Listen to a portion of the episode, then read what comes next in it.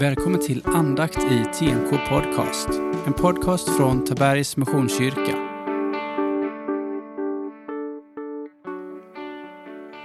Jag heter Daniel Lundstedt och är en av församlingens pastorer. Välkommen till våra andakter. Vi fortsätter vår läsning från Johannesevangeliet. Vi är vid Johannes kapitel 19, vers 13 till 24. Lyssna. När Pilatus hörde de orden lät han föra ut Jesus och satte sig på domartribunen i den så kallade stengården, på hebreiska Gabata. Det var på förberedelsedagen före påsken, vid sjätte timmen. Pilatus sa till judarna, här ser ni er kung. Då ropade de, bort med honom, korsfäst honom. Pilatus frågade, ska jag korsfästa er kung? Överste prästerna svarade, vi har ingen annan kung än kejsaren. Då utlämnade han Jesus åt dem till att korsfästas. De tog honom alltså med sig.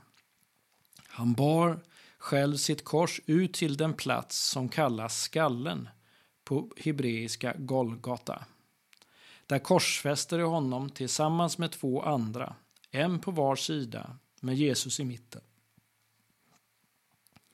Pilatus hade också låtit skriva ett anslag som sattes upp på korset och där stod Jesus från Nasaret, judarnas konung.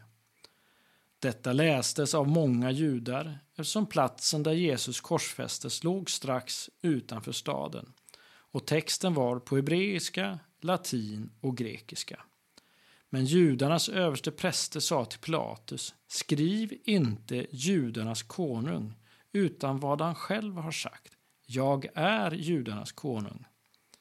Pilatus svarade, vad jag har skrivit, det har jag skrivit. Soldaterna som hade korsfäst Jesus tog hans kläder och delade upp dem i fyra delar, en på varje soldat.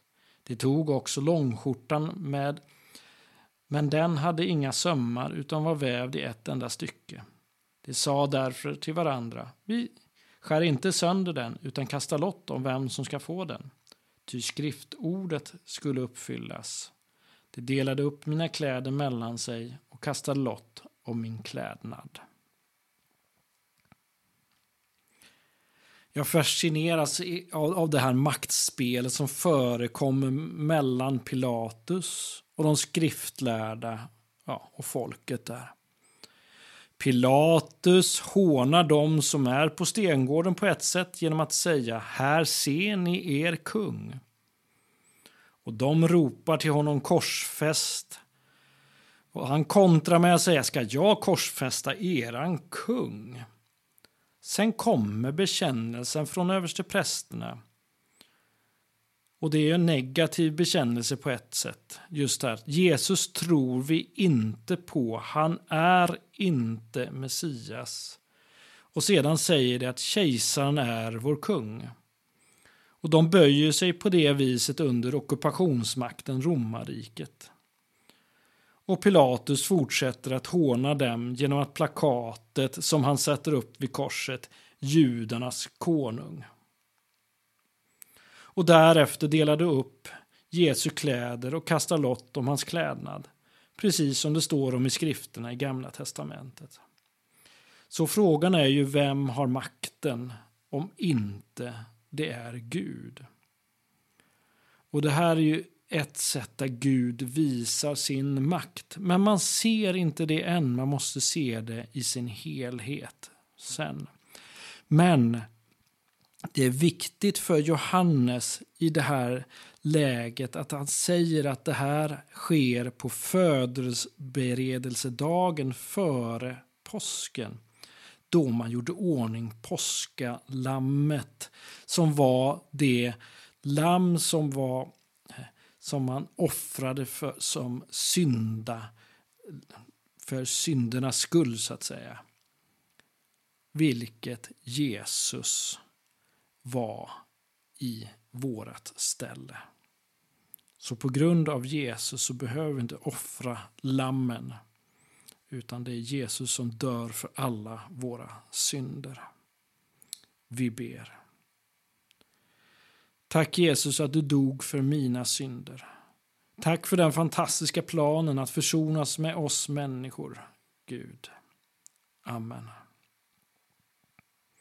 Ta emot Herrens välsignelse. Herren välsigne dig och bevare dig. Herren låter sitt ansikte lysa över dig och vare dig nådig. Herren vänder sitt ansikte till dig och ger dig av sin frid. I Faderns och Sonens och den helige Andes namn. Amen. Min utmaning till dig Berätta för en vän varför det är viktigt för dig att Jesus dog på ett kors. Lycka till!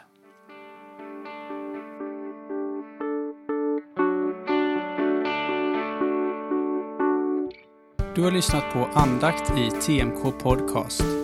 En podcast från Tabergs Missionskyrka.